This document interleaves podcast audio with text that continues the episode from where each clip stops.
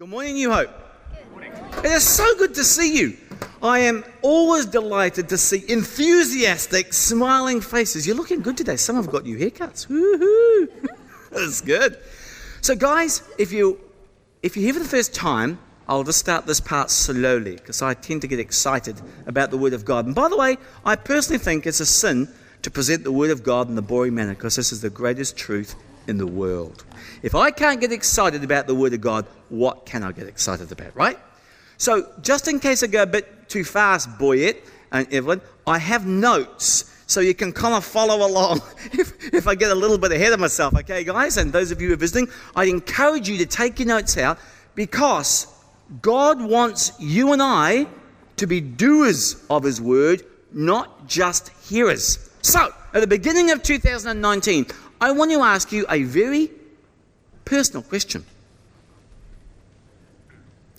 Do you and you and you, who wants to make an impact with their life? A serious impact. Okay, I see most of your hands. That's great. So, if you want to make an impact with your life, and sometimes the problem is we think we are ordinary people. And in one sense, we are all gifted by God and we're all on the same playing field. But how do we make an impact with our lives? I'm going to give you the answer in two words by choosing well. Let me pick this up. I'm starting a new series today called Making an Impact with Our Life. And what we're going to do is we're going to look at some very interesting people who made good choices and therefore made a direct impact for God with their lives. They did actually extraordinary things. And the goal of this series is to imagine, help you imagine what God could do in your life because He wants to work through your life. Do you know that? Hello. Do you know that God actually wants to use you? And you. And you. He actually wants to use you as part of His plan, to utilize you in His overall plan. So, today I'm going to start off with a very famous man you may have heard of. His name is Mr. Moses. Why am I thinking of a movie right now? I should not think about that movie. Moses. He's the guy in the Old Testament who was one of the most famous guys in the Old Testament. He's the guy that went up Mount Sinai and got the what? The what, what did he get? The Ten Commandments, the law, absolutely. He was also he led the children of Israel out of Egypt after, wait for this, 400 years of slavery. Now, sometimes you can't wait to get out of your mate's party. You've been there half an hour too long. They've been there 400 years too long, and they are itching to get out of Dodge. This Moses is the same guy that wrote the first five books of the New Old Testament. And by the way, just for your information, this blew me away when I found this out, girls. 13 year olds could recite the first five books of the Old Testament. I'm going, wow, that's pretty impressive back in the day. The first five books, recite them by rote. That's the guy that wrote them. And God used them to do a bunch of miracles. now, question why did God use Moses? Because Moses made a couple of very important choices.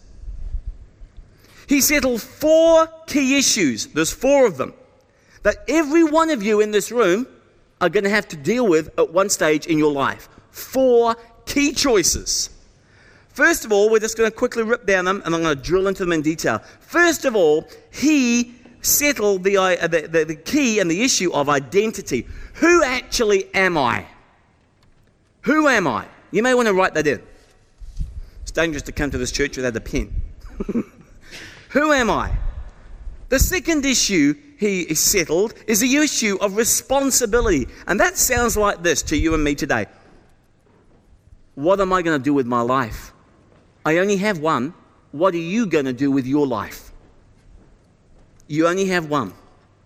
The third thing he did was settle the issue of priority.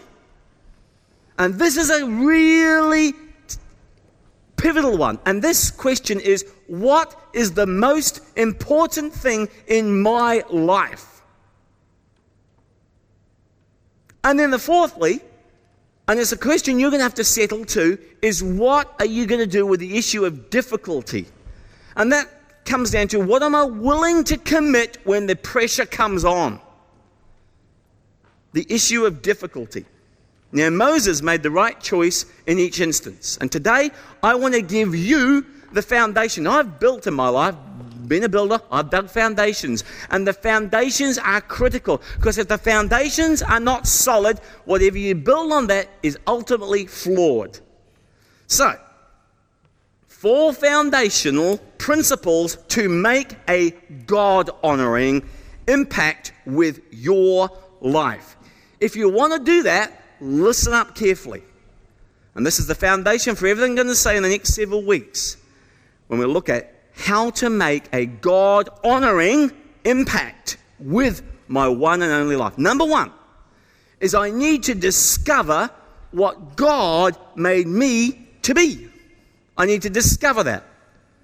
Now, Moses, he was born as a Hebrew slave, but he was raised as Pharaoh's daughter in Pharaoh's palace, which, by the way, was the most salubrious, the most woohoo 20 gazillion dollar place you could ever live in. It was expensive, it was decked out, and there were pools, and there was more food than you can poke a stick at. now, as Moses matured, though, now listen to this. As he matured, he faced an identity crisis.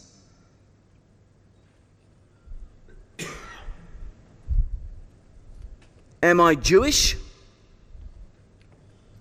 Or am I actually Egyptian? Am I a slave? Or am I really royalty? See, see the problem? Identity crisis. Now, there were major downstream consequences of this decision that would affect the rest of Moses' life.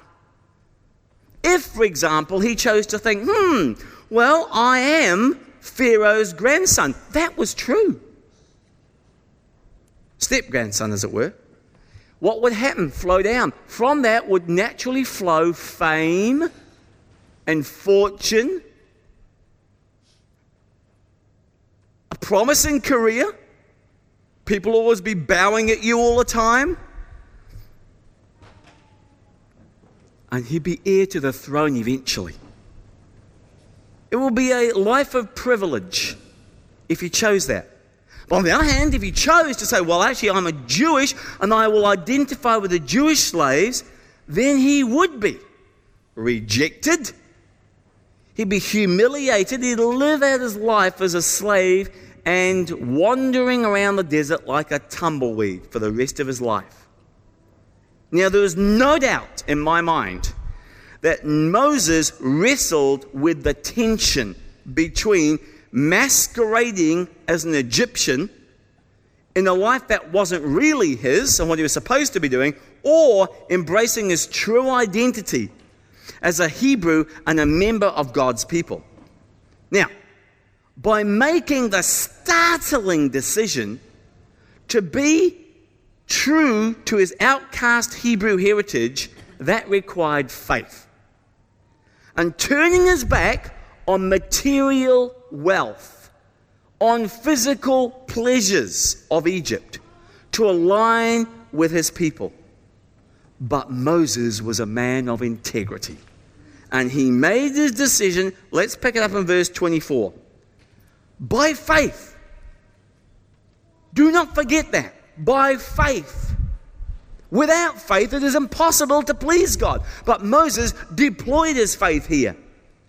And says, when Moses, here's a key phrase, had grown up, he matured. He refused to be known as the son of Pharaoh's daughter. Circle that word refused. It means to reject, it means to disown. It means to leave no door open. It's settled. I'm done. I'm done. That's what that means. So Moses insisted on being what God had made him to be. And, and no amount of peer pressure or trinkets could convince him otherwise, or toys. Now, God made you for a purpose. And He has a purpose for your life which extends into eternity. And God wants you to be you. He wants you to be the disciple, which includes discipline. The word disciple and discipline are absolutely connected. You cannot disconnect those two words. Disciples of Jesus are disciplined. And he called you to be a disciple. So the first key to honoring God is to quit trying to be like the rest of the world that you are not. You are chosen people, a royal priesthood, a people belonging to God, not the world. In fact, Jesus says in some ways, if you are friends with the world, you're enemies of mine. Whoa, that's a stark contrast. Because the reason why the world is chasing and has got its eyes on a whole bunch of different things than God's purpose for your life is. So we need to quit that and we need to, and that should relieve a lot of ulcers and bring a lot of peace. Quit trying to conform and look like everybody else and talk like everybody else and pursue and buy things that everybody else has. Don't let that peer pressure. Live your uh, life for an audience of one, and that will free you to be who God wants you to be. So discover what God made you to be, be happy with that, and live the life He wants for me.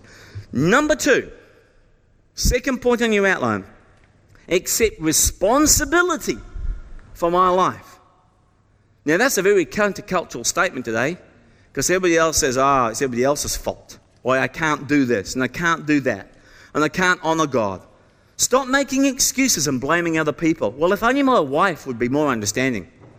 If only my husband would get more motivated spiritually. Friend, you need to take that initiative. Verse 25 elucidates this principle. He, Moses, chose. He see, this is another choice. He chose. This is what I want to do.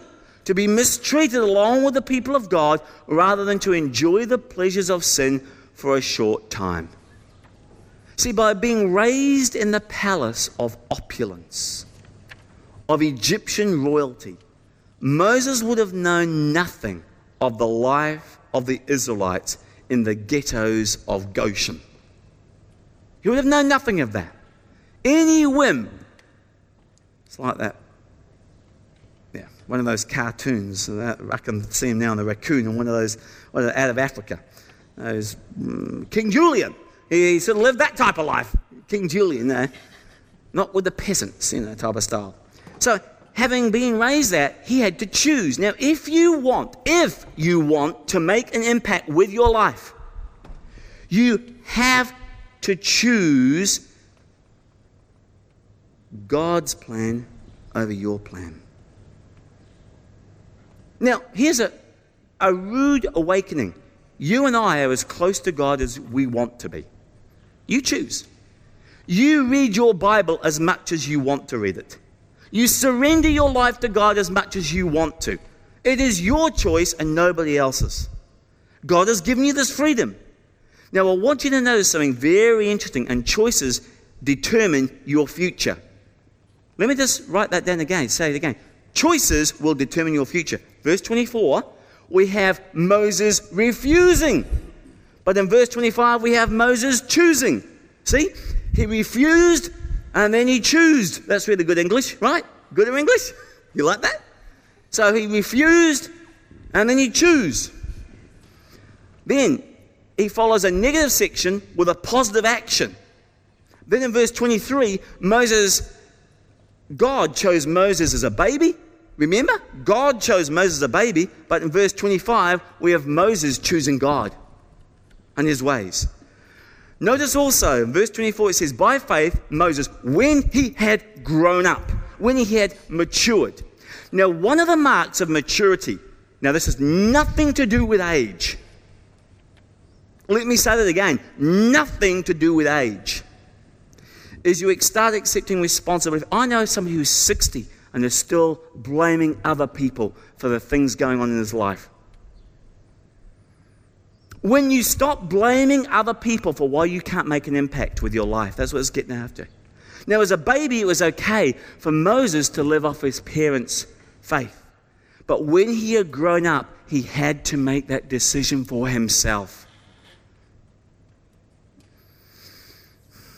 He had to go God's way because he wanted to go God's way. Now, there are two facts of life here, two axioms I want to impress on you today. Number one is I cannot live off other people's spiritual commitment. I cannot do that.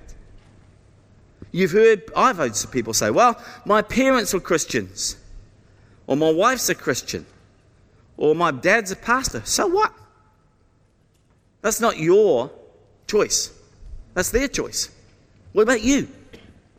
What about your time in the Word of God? That's your choice. Nothing to do with your wife. See, you need a personal relationship with God through Jesus. That's how you get the relationship with God through Jesus. He makes us acceptable to God. Now, some of you teenagers, it's time to make your own grown up decision where you choose what you want to do. Not because mum and dad say so, but because you actually want to do this. You need to start living out your own faith. So when Moses grew up, he chose. That's a very important choice. The second axiom I want to just underline is I can't blame other people for the direction of my life. I cannot blame other people. Society says the exact opposite. Oh, you poor thing. It's not your fault. You're a product of your environment. And you blame other people for your messed up life. Remember how you spell blame. Be lame. Every time you blame people, you are being lame. Friends, this is the truth. Life can be hard. Life can be hard. Jesus said that. He said, Look, whilst you're on earth, you will have trouble. But, that's the bad news. Here's the good news. Uh-huh. But be of good cheer. Put a smile on your dial for I have overcome the world. So get over that. It's okay, it's only for a little while. We've got millions of years, trillions of years to enjoy it with Jesus. Don't get all down in the dumps about the here and now. Live with your eyes on the future. Now, you can't control all the circumstances in your life. In fact, here's the secret the older I've got, the more I realize there's very little I can actually control. But one thing I am free to choose is my response to those circumstances. I'm totally free. I can be bummed out, have a grouchy mood, or I can choose the positive aspect.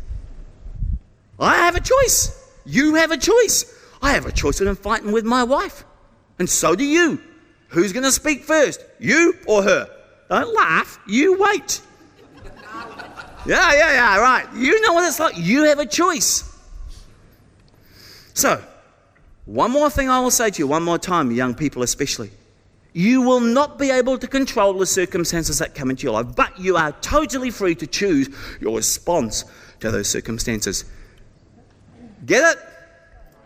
Great, let's move on. Number three, the third essential to making an impact for God in your life is to adopt God's value system. God's.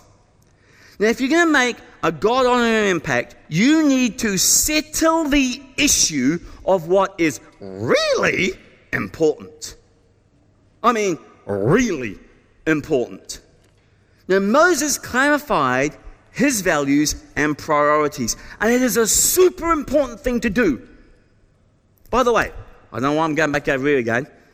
You lot, when you get married or you find somebody that you think you'd like to marry, you need to make sure that your priorities and their priorities are going in the same direction. Because here's how this works vision is where you're going.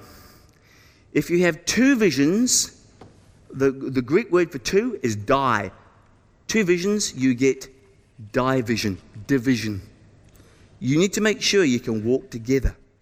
So spend some time checking out what they think's important and a priority before you hitch your wagon to theirs. And all those who are married said. Right. See that? Look at this. Moses clarified his values and his priorities. Verse 26. There it is on your outline, up here. He regarded the disgrace for the sake of Christ of greater value than the treasures of Egypt because he was looking ahead to his reward. That was the oomph, gave him the chutzpah to get going forward. Now, circle regarded, that means to evaluate, to consider, to weigh, which is, which is more weighty, and to judge. Now, this friend was no mere youthful whim, whipped up by a wave of emotion. This was a deliberate act of faithfulness inspired by a very deep trust in the character and the promises of God. So, you need to sit down and seriously consider what in the world am I living for? What is that? What am I living for? That's a good question. What are you living for? Moses was willing to make sacrifices now for greater rewards later. Are you? By faith, Moses refused to go with the flow of a sinful society who were frivolously and blithely unaware of the direction of their lives. Here's a quick pop test. If you were to ever, I was to ask you to write down your top five priorities on which you are building your life, would you be able to do that? Think it through. The Bible always encourages you to think. Now, it says that Moses regarded what was important and what was not important. Most people have never done that. Just stuff gets fired at them and they feel like they're dancing as the bullets are firing around their feet. They don't know why they're here. They've no idea what they want to accomplish with this one life that God gave them. And what God says is it is really important that you think soberly about this. You need to clarify the values in your life that you'll build your life on, the things that will be most important. And what I found helpful is write them down. Write them down. God's a great one for writing. If you read the Old Testament, you'll often read. And the word of the Lord came to Isaiah. On the third day of the second month, on the 17th hour, whatever it was, whilst I was sitting under a juniper tree, and I wrote. It's interesting. When God speaks to you, write it down so you can run after it hard. Why write them down? The fact is, if you don't decide what's valuable in your life, the world is more than happy to try and seduce you and bring you into its mold and promote its value system on you. And we have a lot of Christians today who say they know the Lord, but they've brought lock, stock, and smoke and barrel into the world's values. And they're living without even thinking about the consequences of what they're doing. They've almost automatically adopted it because the media and social media have washed over them. Question. All right, I love specifics. What are the world's value systems? Number one, popularity. I want to be accepted and I want to be liked. The world values that, man. Second, pleasure. I want to feel good. I want to be happy. I want to have fun. And anything that would threaten that gets an automatic no. The world values number three possessions. I want to make a fortune. I want to have the toys. I want to be wealthy. That's what the world values. And all temptations actually fall into one of these three categories. Now, what is ironic, I find, as we study this verse in the Word of God, is that Moses, by the world standards, had all three. He had it in the bag. He had popularity. He was heir to the the throne. Anytime he drove through town on his gold chariot, people would bow down to him. On one of the most powerful countries on the earth, he had that, number one. Second, number two, pleasures. He had every whim satisfied. He would be satisfied in the palace. Oh, I'd like some pavlova, please. Yes, sir. And then it comes with fresh cream and strawberries, whatever it would be. It was easy street. He had that, the pleasures. The third thing, oh my goodness, he had the possessions. He had the wealth of Egypt at his fingertips. He lacked nothing. Now, notice this. Moses had all three. He had the popularity, he had the pleasure possessions, but, and this is a very big but, he walked away from the lot. That's unusual, wouldn't you say? Moses walked away from the very three things that we spend our lives pursuing and trying to accomplish. Why? Because he knew they would not last. The world's values, friends, do not last. And Moses said yes to God. And when you say yes to God, you are saying no to the world's values. Let me put it in a very practical way. When you keep saying yes to work, nothing wrong with work, but it needs to be bounded. When you keep saying yes to work, you're saying no to other relationships, like your family.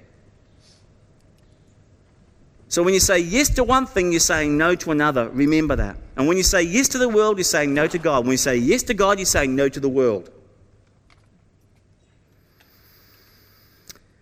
Now, the conflict happens in our lives when we want Christ plans and plus all the things the world has to offer. Friends, that equation is not solvable.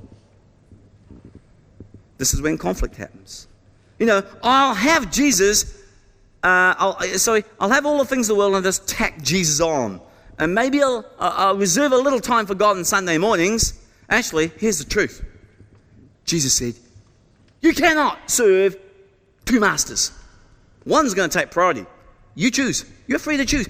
Every one of us in this room are free to choose A or B, God or the world. You choose. But don't blame anybody else for your choice. That's your choice. It's my choice. Now, what you lose when you don't say no is your happiness because you compromise and you'll feel miserable and that your, your life isn't going anywhere. You cannot do both. You can't be done. You need to learn how to say no with conviction. Saying no, saying, I'm not going to be sucked up into this world's value system, into the rat race, into the hollow lifestyle that says, all life consists of is popularity and pleasure and possessions and prestige, by the way. That's not a P. Peter Papa pick to pick. Okay. While everyone around me is spending their lives buying into it, I am not doing that. I'm going to have a simple life. Now, that's the kind of person Moses was and why he was able to make an impact because he made the tough choices. Sometimes some of your confusion is simply a hard choice in disguise waiting to be made. So, alternatively, so he refused those things. What was Moses' value thing? Uh, what did he value instead of those things? Three things instead of it. Number one, he discovered that God's purpose is more valuable than popularity. That's what he discovered. That God's purpose is more valuable than popularity. And boy, that is the truth. You've heard of the health, wealth, and prosperity gospel, which, by the way, is a flat out lie. The other gospel that's out there today, small g, is a gospel of popularity. That's where everything's driven by friends and acceptance.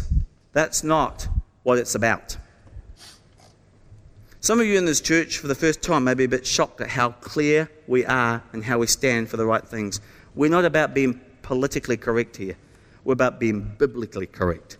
So, God had a plan for Moses, and He said, If I'm going to lead these people to freedom, I need to be refused to be called the son of Pharaoh's daughter. I'm going to give up the popularity and pleasures and the position because they don't last. Now, I own this one because in my life I know what that feels like. I've had a couple of successful business ventures in my life. In one of them, I was one of the top two sales earners for five years in an international IT company. The MD used to come and visit me, sometimes weekly, to understand how the pipelines come in and how much money we're going to be bringing for the company. I had a lot of friends and I was popular because of what I did for my company. When I came back, though, after a while I left that company, I came back seven years later and I walked into the exact same company. And what I noticed is many people had moved on and few knew me as I was then. Here's my point one minute you're a hero, and the next minute you're a zero. Okay? People couldn't care less. They're gone. Who cares? Position and prestige are fleeting, friends. So what? You win top sales awards year after year. In fact, I just threw all those certificates out and all those plaques. They mean nothing. Who cares? The next year's superstars, or this year's superstars in 2019, will be next year's has beens. Gone. It's fleeting, it doesn't last. Moses wasn't impressed by popularity. You know what that feels like when somebody likes you on Facebook? Some of you are hooked on that. Number two, he also realized that people are more important than pleasures, more valuable than pleasures. On verse 25, it says this He chose to be mistreated along with the people of God, they were in slavery at that time, rather than enjoying the pleasures of sin for a short time. Now, the Bible always tells the truth. There is a kick from sin for a while, but then there's a kick back. Ouch, that hurt. It doesn't last though, and there are consequences. He could have had temporary pleasure being the next Pharaoh or do what God called him to and help the people who were in pain and needed to be set free. He could have stayed there in the pleasure, and today he'd be some stuffed mummy in Egypt and we wouldn't even know who he was. but he chose the right thing. Remember, any whim could have been satisfied, but in order to do the right thing, he chose discomfort over pleasure. Now, that is an unheard of value in today's society. And the problem is with many of us, we want to serve God, but we only want to serve Him when it's convenient and it's minimal interference with my life or cost. How many people today, all over this country of beautiful New Zealand, stay home from church when it rains or come only when it's convenient to them. Now, that, friendly, friends, is a very minor inconvenience compared to the fact that in some countries, like in North Korea, like in China, you can be arrested for going to church, put in jail, lose your job, and in some countries, killed. There were more Christian martyrs last year than there's been ever before. So we have such a convenient Christianity. To me, it's sometimes too easy. So God, Moses said, God's purposes are more valuable than popularity and positions, uh, uh, position. And then God's people are more valuable than pleasures. And thirdly, God's peace is more valuable than the possessions. Verse 26, he regarded the disgrace um, for the sake of Christ is greater value than the treasures of Egypt. So in verse 24, he rejects the world's measure of success. In verse 25, he rejects the world's pleasure. And in verse 26, he, wills, he, he rejects the world's treasure. So measure, pleasure, and treasure. And those are the big three. What he does here, he goes after God's peace because he realizes it's more important than possessions. Peace comes not from the things that you own, but it comes from being in the center of God's will. That's where it comes from. However, most Kiwis have got bought into the myth that you can purchase happiness. It's a Kiwi right, right? You know, if I just get this Christmas present, I'll be happy. Well, my question to you is will you still be happy and thrilled in March? Or has the elation kind of worn off? Now, look what Jesus said. This is the master, the author of life and the sustainer of the universe. He said, I built this place. I made you. Get this. Luke 12. Not in the outline, up on the screen. Then he said to them, Watch out! Now, when if I say to them, my kids, I go, Mass, watch out! He'll jump back. Watch out! Watch out! Be on your guard, okay, on your guard. Or, be on your guard against all kinds of greed. It's dangerous. A man's life does not consist in the abundance of his possessions. That is the truth. He who dies with the most toys is a lie. That is the truth. My value has absolutely nothing to do with the car that I drive. I've just upgraded from a 1993 car to a 2002 car. my value's got nothing to do with that. My self worth and my net worth are two totally different things. Sure, I could afford a more expensive car, but that is not of a value to me. And that's what we're talking about here. Question this is where it gets ouchy, ouchy.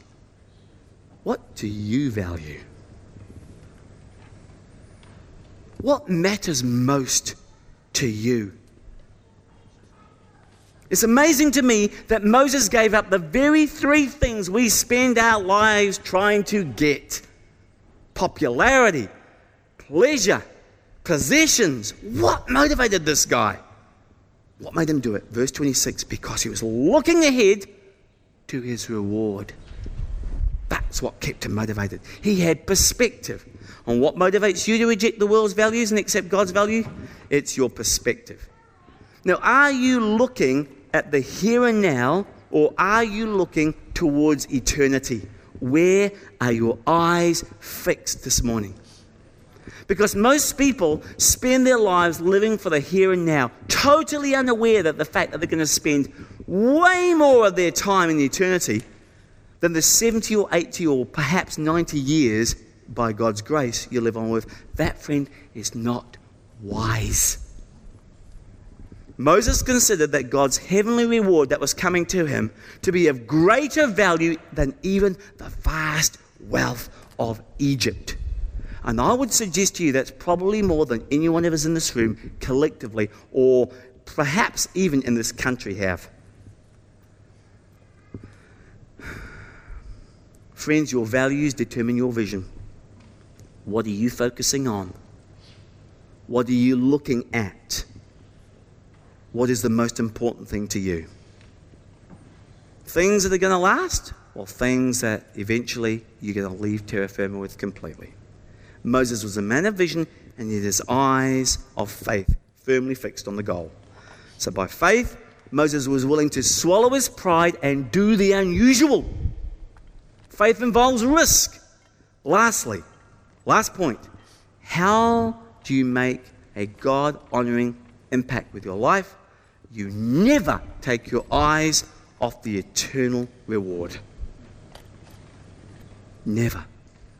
That's how you do it. You keep your eyes glued.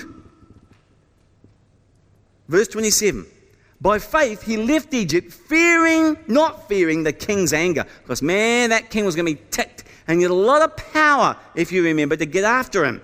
Whole armies. Huh? That's a lot of people. That could give you some angst not fearing the king's anger, he persevered because he saw him who was invisible. Circle persevered. Moses, I love this. One of the things, parents, we need to encourage in our children and you young people when you have children is perseverance. Hanging in when the t- going gets tough, when you tuck it out, when you want to let go. No, he refused to give up no matter what happened. Now, you, now think about this. He had impossible situations. He had the whole Egyptian army up his blessed assurance, and there was a river in front of him. That's a tight spot to be. You're going to die. And those days, it wasn't a clean bullet through the head, it was messy and bloody. This is a serious issue with a million people, including children. This is in deep kimchi. You are in trouble. So he had some heat on him. He refused to give up. In impossible situations, when he had critics, when they were whining against Moses, and God said, Get out of the way, Moses, I'm going to blast a lot of them. And Moses said, Whoa! what will this surround? You know what this is. I just said, Help yourself. a bunch of grumblers. You wait till you have people grumble and grumble and grumble and grumble. After a while, you kind of get, right? Difficult situation and disappointments, he persevered. When his own sister and brother blew it, And then they should have known better than that. He persevered. Moses spent most of his life, this may surprise you, waiting. Waiting. How long could you wait? From the time God gave Moses the vision and the dream of setting an entire nation free after 400 years of slavery to the time it was fulfilled to go into the promised land, it took exactly 80 years. 40 years of that was chasing some sheep around the backside of the Midianite desert, where he was anything but the prime of popularity. He was in the back of the boonies. So he spent 40 years in Midian just for God to say, start. Question Do you ever get tired of waiting on God to take the next move? Do delays and discouragement and disappointment depress you? Ever tempted to give up? If you are, I want you to remember this differentiation. You need to learn the difference between no and not yet. Moses had begun, Are we ready? Are we ready? Are we ready? And God's saying, No. Year number one. Number two, we've got to get to 48. He could wait, he persevered. One of the tests of your life will be how long you can wait. You must keep the eyes and the vision so you don't get discouraged. Now, obstacles, friends, are what you see when you take the eyes off the goal. What are you looking at? Obstacles or opportunities? And the problem is when we focus on the obstacles. It's all a matter of vision. Hebrews 12, therefore, since we are surrounded by such a great cloud of witnesses, let us throw off everything that hinders uh, us and sin, which so easily entangles you. Look, if you're trying to run, if you've had one of those dreams where you're running away from something and something, something's tangling you up, you can't get away, that's what it's talking about. Get rid of that stuff so you can run well. And let us run with perseverance the race that's marked out for us. That's not for the world, that's for you. Let us fix our eyes on Jesus. So underline, let us run with perseverance and let us fix our eyes on Jesus. These two go together. That's where you get the perseverance. Take your eyes off Jesus, you're going to be like Peter in the water. Oh, I'd like to walk on that, Lord. You took your eyes off me. Perseverance comes keeping your eyes on Him. I, will tell you this if you keep your eyes on Jesus, you'll make it to the end of the race. If you take them off, no guarantee.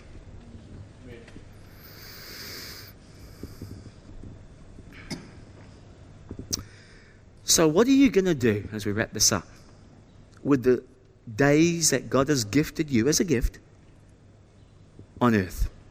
The rest of your days. None of us know how many we've got. It could be five days, or five hours, five months, or 50 years, but how long? None of us know. Our time on earth is a testing ground, a proving time, and God is watching.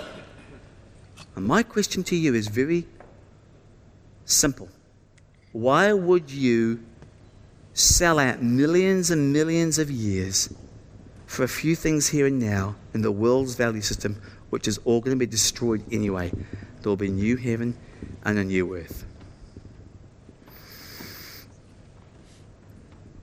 Have you settled the issue of priority in your life and what really matters?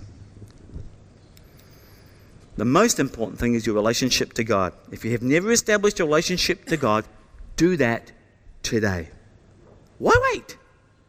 I don't understand why people will put off the most important thing in their life to say yes to Jesus Christ and to God. Why wouldn't you say, God, you made me for a purpose? I want to start living for that purpose today, and to the best of my knowledge, I want to accept you, accept your forgiveness for my sins, accept your values, not the world's values. And by the way, let me be real clear if that's you, it will cost you. It will cost you. It costs to be a Christian. And that's good. I'm happy to trade. Oh, anytime. I'm taking that anytime. That's why the man went out and sold all he had to buy the field with a pearl of great price. It's free for us, but it costs Jesus everything. And it will cost you in your life. When you become a Christian, you give up everything else and then you've never had it so good. And all of a sudden you say, This is why I'm made, this is why I'm here. This is what counts. Not trinkets and phones and stuff. These are the values that'll last. Let's pray. Friend, today, as we've looked at God's word and the example of Moses, I ask you again would you like to make your life count? And if you're saying yes inside, you're saying, I want to make my life count. Well, take these steps. First, say, just in your mind, you can just say, Jesus Christ, I want to give you all of my life. And as much as I know how, I don't understand it all, but as much as I know, I give you my life. Say yes to Jesus Christ today. Say, Lord, help me to discover who you really want me to be and how you want me to use this life.